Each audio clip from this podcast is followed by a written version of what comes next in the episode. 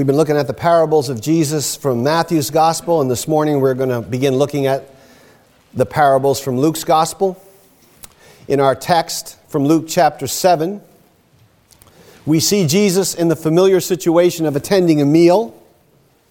The Son of Man came eating and drinking, we're told, proclaiming the feast of the kingdom. But this is a dinner party which is going to get more than a little bit uncomfortable for the host.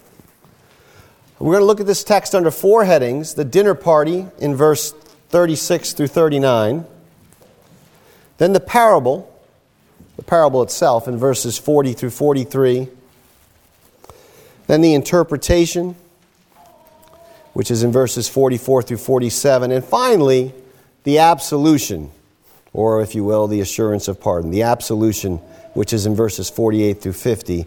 So it's the dinner party, the parable, the interpretation, and then the absolution.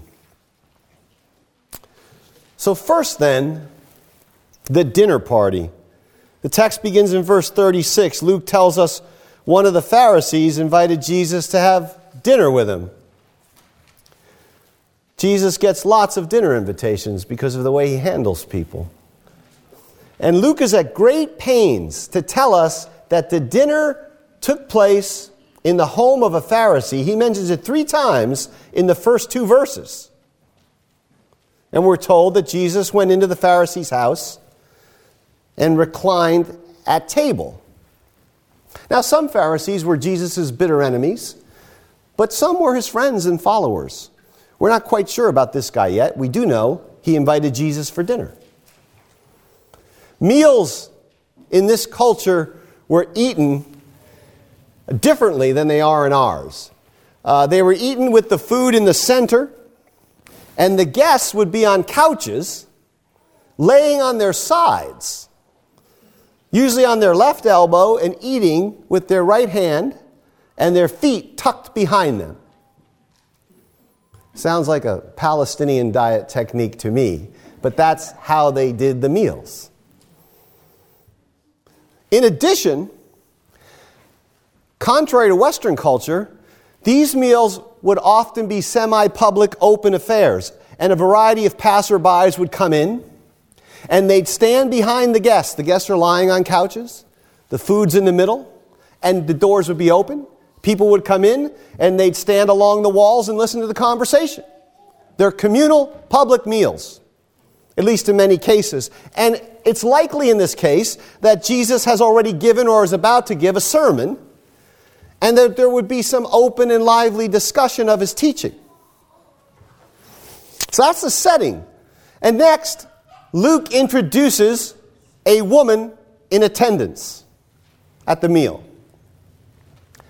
Now, of course, we all know that in this culture, women were inferior to men, they were deprived of legal standing. They were often secluded from men. And this is not just a woman. She's called a woman of the city or the town, a sinner, almost certainly a prostitute. And she had learned that Jesus was reclining at table in the Pharisee's house. Now, guests are welcome. But while guests are welcome, this woman's coming because of who she was, because of her public reputation. Her coming to the meal took some courage. She had obviously heard Jesus preach before, and it's clear from the text that she's responded in faith to his message. And her appearance at the meal creates an immediate crisis for the host. The Pharisees were excessively concerned about ritual purity at meals. It's this concern that causes Luke to tell us three times in two verses the meal was at a Pharisee's house, the meal was at a Pharisee's house, the meal was at a Pharisee's house. The Pharisees like many moderns, I suppose, don't like Jesus dragging all these undesirables into their meetings. And this is why the church has to guard itself against becoming, or at least projecting itself as a society of nice, clean, good, decent people. You join the Rotary Club if you want that. The scholar, prolific writer, and pastor Eugene Peterson, he's put it this way. He says, Churches are not Victorian parlors where everything is always picked up and ready for guests. They're messy family rooms. Entering a person's house, he says, unexpectedly, we're sometimes met with a barrage of apologies. Things are out of order, to be sure, but that's what happens when churches are lived in. They are not showrooms. He continues, they're living rooms, and the persons living in the rooms are sinners. That means there's going to be clothes scattered about, and handprints on the woodwork, and mud on the carpet. For as long as Jesus insists on calling sinners and not the righteous to repentance, and there's no indication that he's changed his policy, churches are going to be, Peterson says, embarrassing to the fastidious and an affront to the upright. We tend to think the exact opposite. They're going to be embarrassing to the really bad people and a source of pride to the fastidious and the upright. It's the opposite. So, a prostitute, a prostitute shows up at the Pharisees' dinner party. And at the end of verse 37, we're told the woman brought an alabaster jar of costly perfume. So she came prepared. She knew what she was going to do. She knew already who Jesus was, almost surely. And you get this dramatic scene, and it's a moving scene. Uh, and it could have only provoked horror from the dinner guests. In verse 38, Luke chapter 7, verse 38, she's standing behind Jesus, where she would have easy access to his feet. Remember, he's lying down. She begins weeping. And the text says she began to wet his, tea, his feet with her tears. Probably unintentionally at first. And surely the context makes it clear that these are tears of repentance. Right? These are tears of joy. And then also spontaneously and unself conscious of the scandal that she's causing in the midst of the dinner, she lets her hair down and she wipes his feet with her hair. Now, for a woman in this setting here to let her hair down, to uncover her head, would be considered shameful and seductive. No self respecting woman would do it. It was even considered grounds for divorce by some of the rabbis.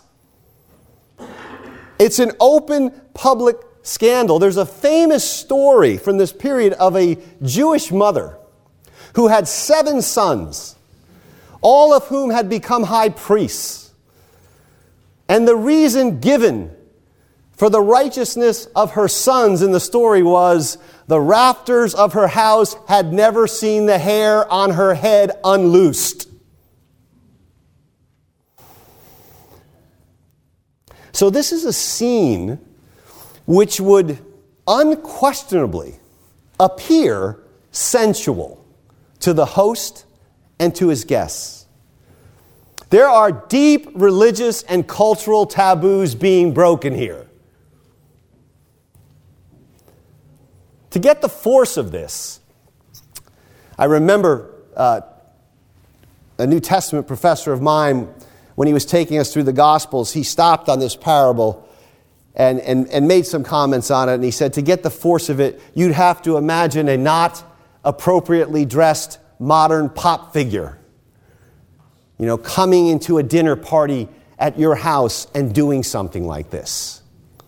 And even then, he says, the taboos being broken there are not the same. They're not as sacred as the taboos being broken here. So the guests are sitting there in shock at this point. Probably from their perspective, a holy religious shock. And so the drama continues with her kissing Jesus' feet. And verse 45 tells us she repeatedly kissed them. From the time I came in, she has not ceased kissing my feet. And then she anoints the Lord's feet with her perfumed oil. Again, acting with foresight here, premeditation. But if you're a Pharisee sitting here, this is another huge scandal. This would almost certainly be oil earned in and used for her profession as a woman in the town. And the Pharisee would know. He would know from Deuteronomy 23 18 that offerings from prostitutes are not to be accepted in the house of God. The Pharisees always know the law. And in the midst of this, Jesus lies there on the floor or on a low couch, calmly. There he is in his always present transcendent serenity. Jesus is never ruffled. And not only his transcendent serenity, his transcendent purity. He knows that this is not, in fact, a sexually charged situation. He's probably the only one in the room who knows this at this point. The woman's tears forbid it to be seen that way. Jesus knows this is an act of devotion and humility. This woman is publicly modeling the humbling washing of feet that the Lord Himself is soon going to engage in with His own disciples. And so in verse 39, when the Pharisee who invited him saw this, he says to himself, If this man were a prophet, he would know who is touching him and what kind of woman she is, that she's a sinner. Here you can see something of the motives of the host. He thought, you know, Jesus might be a prophet, so why don't we invite him over for dinner? Honey, why don't we have Jesus over for dinner? I think he might be a prophet. And we can ask him some questions. Should be rather harmless. Now he knows he can't possibly be a prophet. Why can't he be a prophet? The Torah forbids it. He obviously doesn't know the purity laws. He's violating Deuteronomy 23. He's allowing a prostitute to touch him. He reflects the con. Now, again, it's hard for us maybe to feel this scandal because we've lived 2,000 years on the other side of Jesus' ministry. But this is the common, pervasive cultural attitude toward prostitutes. A, a, writing from the second century BC puts it bluntly a prostitute is to be regarded as spittle. You know, one of the many, many revolutionary things about Jesus is his radical break with the glosses in his religious culture, with the religious and cultural taboos that people thought were holy but weren't. And of course, it's not simply on his approach to sinners, but especially with respect to women who were sinners. And we see that no more clearly than here. So that's the dinner party. It's a very uncomfortable party right now. Second point is the parable proper. So in verse 40, Jesus says, Simon, I have something to tell you. Which means Jesus is setting him up. Um, I mean, it's not like he's just reporting a fact. And so Simon says, Tell, tell me, teacher. And you get this very short, straightforward parable. A certain money lender, lender has two debtors. One owes 500 denarii, the other 50. When they couldn't pay, he cancels the debts of both. And then Jesus ends with a question. Now, which of them will love him more? And Simon the Pharisee gives a rather cavalier answer. he says, I suppose, I suppose, um, the one who had the bigger debt canceled. He still doesn't get it. So Jesus tells Simon, You've judged correctly. And that brings us to the third point, which is the interpretation. So in verse 44, Jesus asks a crucial question, and he does it in a crucial way. He turns to the woman who's apparently still behind him at his feet. The text says he turns to her and he says to Simon. Notice that he's talking to Simon with his back to him. It's a very dramatic act by Jesus. He turns to the woman, but he's addressing Simon now over his shoulder. Looking at her, addressing Simon, he says, Do you see this woman? The key word here is this. Do you see this woman. In many ways, this parable is about how we see people. Do you see this woman? Not her reputation, Simon. Not the group she belongs to. Do you see this particular, actual flesh and blood woman? Not are you looking at her, Simon, but do you see her?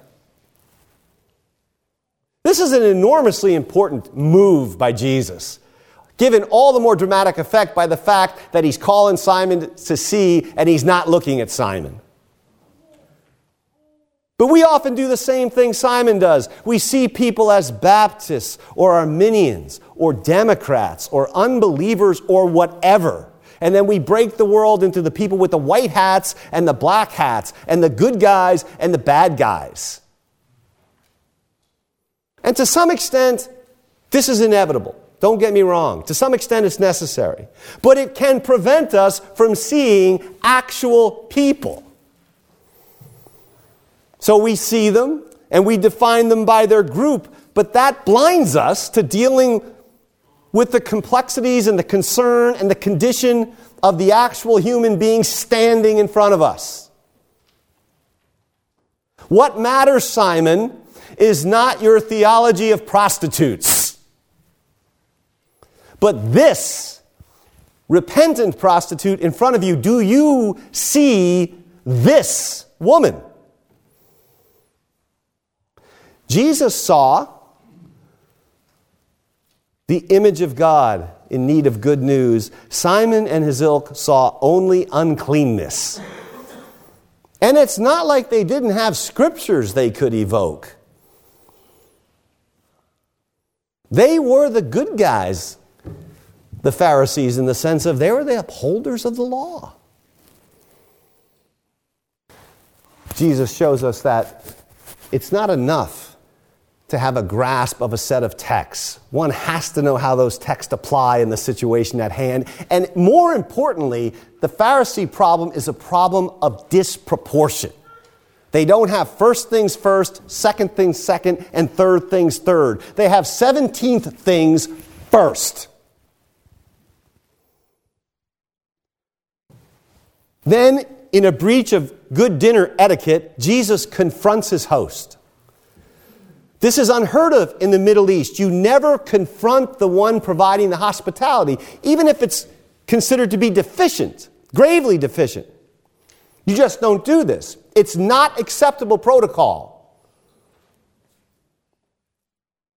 This is another thing about Jesus. He cares more about the truth than the social niceties of the situation, no matter how entrenched they are, no matter how honorable they might be.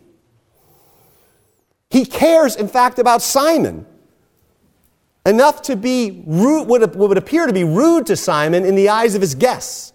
And so he, turn, he says to Simon, I came into your house. You gave me no water for my feet.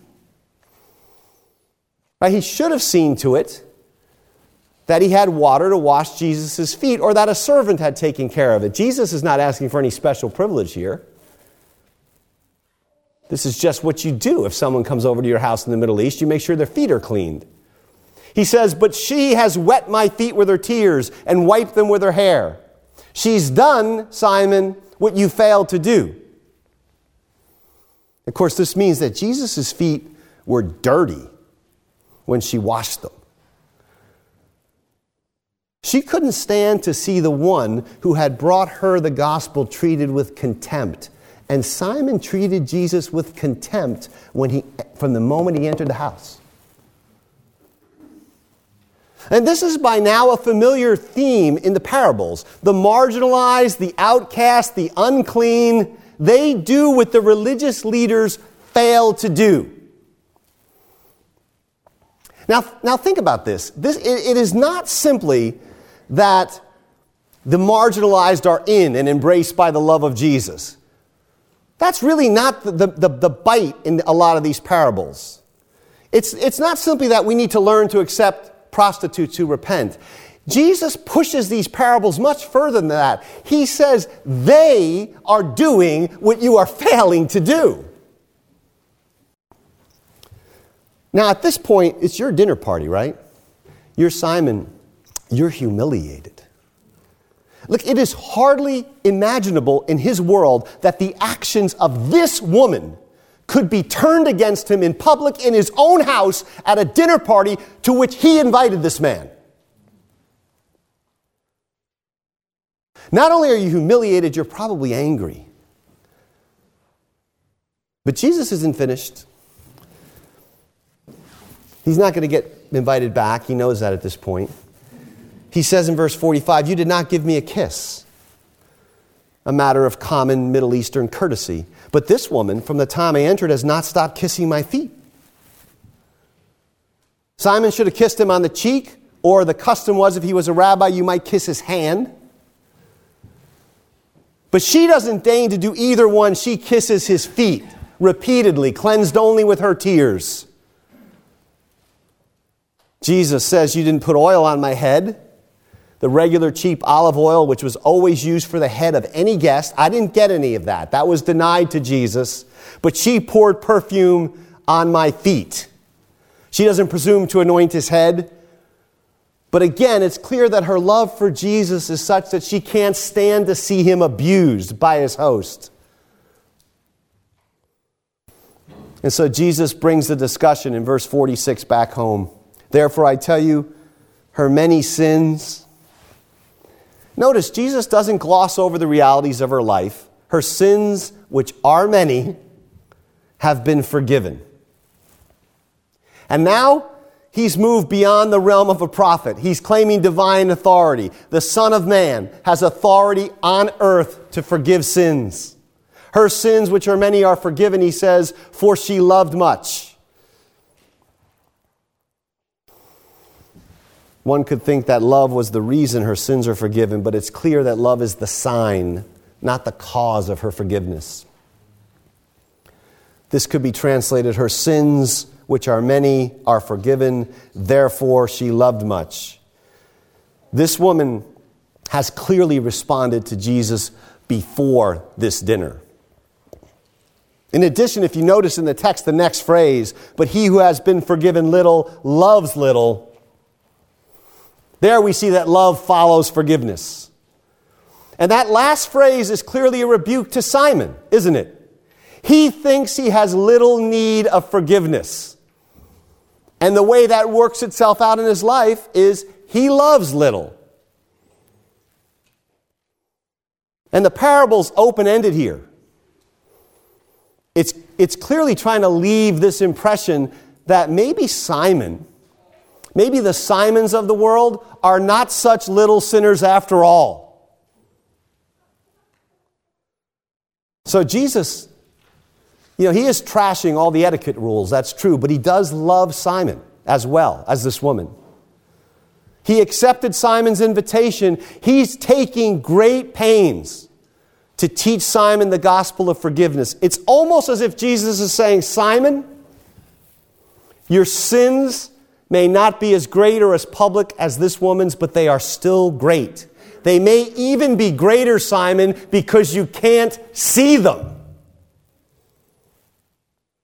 I mean, she know that's the Pharisee problem, right? It's not that they wouldn't confess that they are sinners. These people, these people don't even need to look at the bulletin for the confession of sins. They can do it. They can confess their sins. They just don't actually live as if they're sinners, forgiven by the mercy of God. And so Jesus is, is, is in his love trying to get Simon to see the greatness and the magnitude of his sins. If you knew the depth of my forgiveness like this woman does, you would not have treated me the way you treated me when I walked in the door. Your love would not be so cold and detached and clinical. Finally, the absolution. In verse 48, Jesus says to the woman, Your sins are forgiven. And then, of course, those at the table wonder who can forgive sins. Jesus ignores all their questions. He's made his point. And, and the point is really about identity. Simon's identity. Who is Simon? This woman's identity, and especially Jesus' identity. Simon's wrong on all three counts. But the guests are beginning to, to figure it out. Jesus pronounces forgiveness on the woman. He says, Your faith has saved you. Go in peace. That's Jesus' full assurance of pardon. Her faith is the instrument which saves her. And from that faith flows the love which we saw enacted. So I think the text is very clear in its application to us. We have to see that we've been forgiven much. And if our love for the Lord is tepid or cold, it's surely because we forget this. Because we have some sort of scale that says, my sins are not as big as this woman's sins. But the scale needs to be retooled. It needs to be retooled. All of us are born as Simons. And, and there's something about the institutional church which creates Simons in mass. And we naturally revert to this sort of complacent, calculating, comparison, self righteousness. Not only do we do that, then we categorize people without sufficient regard for the gospel of the grace of God.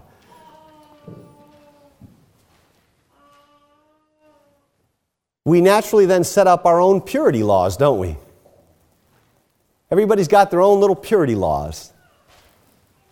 Jesus is overthrowing the whole order of ritual purity. Now, we may not have temple purity laws, you know, Torah purity laws, but we've got things that to us are matters of conscience, they're matters of societal norms, they're matters of decorum, they're matters of custom, they're matters of tradition, but we haven't brought those things under the criticism of the gospel. That's why we're, uh, we're offended when someone offends our conscience or our tradition or our set of decorum or our little set of rules. We do just what Simon does. We assume our rules have all the force of the law of God. Jesus says this here's purity it consists in throwing yourself in love at his feet, in tears of repentance. Here's the big picture Pharisees, Simons, we always miss the big picture. The big picture in this is that it is not the woman's defilement which is contagious, it is Jesus' mercy and holiness which are contagious. Right? And, and the Simons of the world have an amazing ability to miss the monumental, cataclysmic, epochal event of Jesus of Nazareth standing in the room. After all, we know what Deuteronomy 23 says about prostitutes. It is not the woman's uncleanness which is contagious, it is Jesus' mercy and holiness which is contagious. In the Old Covenant, unclean things if you touched them, they defiled you if you were clean. In the kingdom, Jesus comes and he cleans the defiled. And that reversal is at the heart of the gospel, and Simon is clueless about this because he's attending to the dinner and all the regulations that are floating around in his little petty head. This is the great reversal. The holiness of God and the mercy of God and the love of God manifested in Jesus Christ cleans defilement away. And to do that, it has to touch it and get into it. So let us love the Lord as this woman, this woman, has so graphically taught us. For like her, we too have been forgiven much. Amen. Amen.